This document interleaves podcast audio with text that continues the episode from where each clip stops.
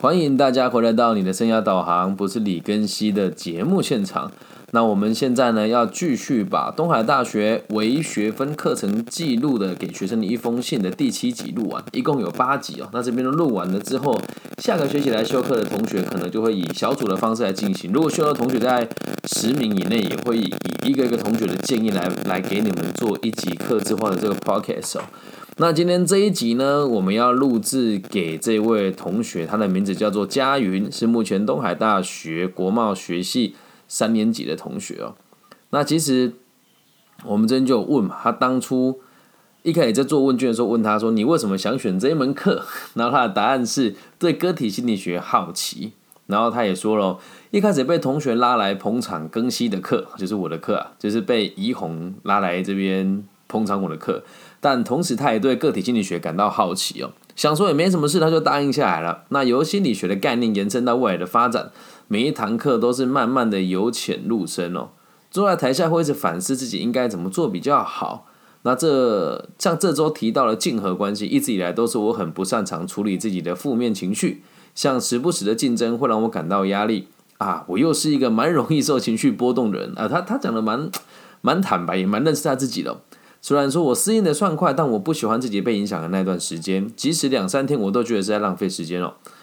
竞争也是一种合作的关系，这个概念让我想通蛮多事的。至少竞争这件事情不容易，再是我感到郁闷的原因。我想我也达到修这堂课的目标了，在迷茫的未来找到方向，心态上突破自己。啊，他说他在这一堂课里面学到最多的是这个，然后想要达到目标是希望自己不要再那么容易的受情绪影响。那我觉得很有趣的事情是，一开始他跟怡红一起来的时候，怡红其实上我们的课已经有一段时间了，也也是跟我接触算比较密切的同学。然后偷偷跟大家讲一个小小的八卦，就是我们的 Pockets 的初期的所有的这个平面都是怡红同学帮我完成的。对，那现在因为我越做越懒散嘛，也不好意思再继续压榨他，所以我们现在的这个。直播的还有 podcast 的这个照片呢，就比较随性一点，因为我发现好像我的群众不大会在意这些事情。那他是跟着怡孔一起来修这一堂课的。那我来说说我对他的第一印象是什么？因为他是一个嗯，看起来穿着上跟个性上感觉都蛮有个性，哎，感觉都还蛮有个性的，但实际上他是一个非常亲切的傻大姐。然后他上课的时候都会坐在很后面。我本来一第一次看到他的时候，想说啊，又来一个混学分的。但后来发现没有，他比任何一个人都还要更投入。也就是他看起来好像没有很，看起来好像没有很这个在意，可是实际上他每一堂课哦，也都会去表达出他想要表达的事情。对。然后其实当时我们也在课堂当中哦，他有说他自己的规划是什么，跟大家分享一下。当时的规划是这个样子哦，他说目前的规划是希望能够进到外商公司，不一定要出社会就选大公司，但希望以外商为主啊。那他更想要从小公司开始磨练自己，慢慢往上历练，希望有能力想要自己创业开一家服饰店。哇，不错！他最近也在规划自己英语能力，重心会更放在口语表达的部分哦。然后相关的国贸证照也会去考考看看。那从系上开出来的考试资讯开始着手。想要先去实习啊，跟工作大于去考研究所，因为我觉得在学校空读一些理论，没有实作经验，会让我无法想象及没有安全感。先打好基础，累积工作经验后再精进技术。所以他在上我们这堂课之前，他自己就有这样子的规划。我觉得他也是算是蛮为自己着想的一位同学了哦。那接下来来聊一聊，当时我们一开始有设定好一个社会阶级的目标，拿来引导他思考。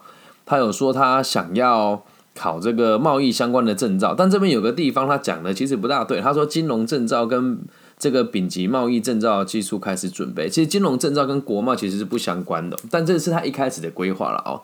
那除了证照班，他更想要去实习或打工，他觉得要多做一点工作才能知道他自己的兴趣跟领域在哪边。所以就跟我观察到，其实没什么太大的落差。他是喜欢尝试，但是可能第一时间比较不会表达出来的。然后最有趣的状况是什么？你知道吗？就是。他平常在上课的时候话也不多，然后也都默默的跟嘉问还有这个挺好跟顺雄一样，就是他们可能感觉起来没有在思考，可是实际上在请他们讲出他们心里面的话的时候，其实他们都讲的蛮讲的都还蛮蛮怎么讲呢？就是还还算是有自己想法的一群孩子啊。哦，然后我个人认为啊，他的这个个性啊，很适合以后在海外当储备干部，因为愿意尝试新事物，而且他对于受挫的这个受挫嘛，就是我们讲接受挫折的这个能力跟抗压性，我个人认为是还不算差的哦。然后再来还有一点是他看起来很。看起来很亲切，对，就是不是那一种看起来很冷艳的女生，但是就是那那样子，呃，比较圆润，然后身材是比较高一点点的，然后穿衣服又很有自己的品味，但就她像她自己说的，有时候脾脾气不是那么的好，好，但是在我们这堂课里面看到她的这个脾气不好，也倒也不是去攻击人家啦，而是是放在自己的这个情绪起伏比较大的这个部分好，那我们接下来跟大家聊一聊的是针对于她修完这一些课。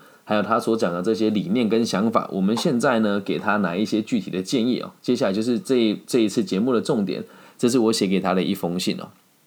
好，那我们跟佳云一起定下的这个目的哦，是成为管理阶层，并且也成为一名有技术的劳工，也就是有技术的劳工之后再升迁到管理阶层了。那这边我要跟大家科普一下，因为可能大家对管理学不是那么的了解啊。那管理学分成五大部门：生产、销售、研发、人力资源跟财务。那什么叫有技术的呢？就是你有办法解决生产或者资讯相关的这个能力，也就是你对于产线是有了解的，这个叫有技术的劳工哦。所以我们定下这个目标之后，于是呢，我们就要开始去建议他了。我建议佳云必须得先往有技术的劳工迈进。达到这个目标之后呢，再爬到管理阶层，请你要记住第七周的时候跟大家表述的社会阶级，一步一步的往上走。那切记哦，就是不要成为那一种一出社会就当主管，但是对产线的一点了解都没有的人。这时候你就会变成讨人厌的幕僚喽。好，那接下来哦，这边我们会诶，第二个建议是，希望你可以修正一下你对于证照的这个了解，因为你这边提到一个重点，你说。呃，你想要考商管相关的证照嘛？但是你把这个贸易跟这个财务金融有点搞混了。不管怎么样，我们先定义一下，我们来考一些初阶的商管相关的这个证照，比如说丙级的这个贸易证照啦、银行内控啦，或是这个金融商品的这个。出街业贷啊，比较容易的开始考起。那至于是不是财经跟国贸相关啊，我觉得都无所谓。你要先勇于去尝试，因为毕竟你现在也才三年级嘛。所以啊，你有提到大四一直想要去实习，这个东西其实跟你在大二大三的时候并没有冲突哦。毕竟我们认识的时候你已经大三了。假设我们在二年级认识的时候，我可能就会更鼓励你去参加各种不同行业的实习。不过也没有关系，因为接下来进到三年级下学期的时候，通常都是四年级才会去这个校外来做实习。但我会建议你在三年级下学期的时候，就可以开始自己上网去找一找，有没有哪一些企业是值得或是愿意收取你去做实习的动作喽。这样能够理解吧？那可以搭配学校这个企业导师社的这个社团啊，我也是这里面的指导老师之一，去找找看有没有学长姐的公司可以先让你待待看，可以让你谋取更多实务的经验哦。那除了你考证照，哎，除了去实习之外，我希望你在三四年级的时候可以慢慢的加深你要考的这个证照的难度，这样能够了解吧？有需要啊，就要去参加这个学校的考照班。什么叫考照班呢？学校会有这个定期会有一些课程哦。它这个毕业考或者这个期末考的目的呢，就是希望你考过某一些证照。我觉得搭配这种班级在上课的话，你会有方向很多，而且会事半功倍哦。那其实我认为啦，呃，你说想要去实习是好事，但你要先知道，在你这么年轻，应该要多尝试各种不同性质的工作。所以什么都不要排斥哦。那记记得我们提醒的一件事，不要去从事服务业。在学生时期的时候，我再重复一次哦，因为在学生时期的时候，你应该可以有机会去尝试更多跟更宽广的尝试机会。如果你这时候选择服务业的话，我觉得有点可惜。那当然，如果你本身对服务业有兴趣的话，去从事是没有问题的。但千千万万不要在没有目的的状况之下去打工哦。但是你在一开始的时候也有提到，未来你想要自己。开了开设一家服饰店，因此如果你有机会到大型的服饰店或者小型的服饰店去担任这个销售人员或者是门市门人员的时候，对你的帮助也是很大的哦。但是也要记住这个逻辑，你去做的只是一个尝试而已。你要尝试之后才知道你喜欢什么，跟你不喜欢什么。那因为我们这样子几次的几堂课下来，我发现其实你对未来的方向并不是非常的明确。不过这也很正常，这是一个必经的过程哦。呃，还好你在这个年纪遇到了我，现在才三年级嘛，那总比好过你到五呃这个毕了业之后失业了才到这个就业服务站遇到我，那时候可能会更有压力一些些。所以在提醒你在第二周还有第五周的内容哦，都要提醒你要在错误中来学习。没有任何一个人是可以一步登天的，也不要每一件事情都是规划好了之后才去迈进。如果有更好的机会，你没有太大的把握，我也建议你应该要尝试看看。因为跟怡红相对起来，因为你们俩都一起来上课嘛，跟怡红相对起来，你是一个更谨慎、跟更愿意把事情规划好才去执行的人。但是我觉得你还这么年轻，世界变换速度这么快，你要勇于犯错。那接下来要提在。跟你复习一下，在第三周的课程当中，我们提及这个世界市场的概念了。如果你要让你自己未来哈，如果你要让自己的未来可以成长的快一些些，一定要有足够的世界观跟格局。所以，假设现实状况是允许的话呢，我也会建议你争取海外实习的机会。这样你的思维跟逻辑会全然不同哦。其实我我这个我会这么跟你要求，原因是因为我个人认为你的能力是可以的，也是办得到。再加上我一开始没有想到你会把这堂课全部上完，因为我说真的，这也是我直觉错误。我觉得你应该是那一种比较喜欢大众思维的人，但后来发现我判断错，你也是很能够接受像我们这种比较有逻辑，可能带有一点点偏激的思考。所以你现在就应该要更相信你自己是做得到了。那我们自己以前在海外工作的时候，担任就是中高阶主管的职务嘛，所以我们在这堂课上面所讲的这个管理阶层啊，还有人与人之间的应对啊，也会比一般的老师来的要更有大局观跟格局观。所以希望你可以去海外实习看看啊，不管是大陆也好，或者其他的这个地区都可以。你要记住一个逻辑，我要做的事情就是往社会的这个管理阶层。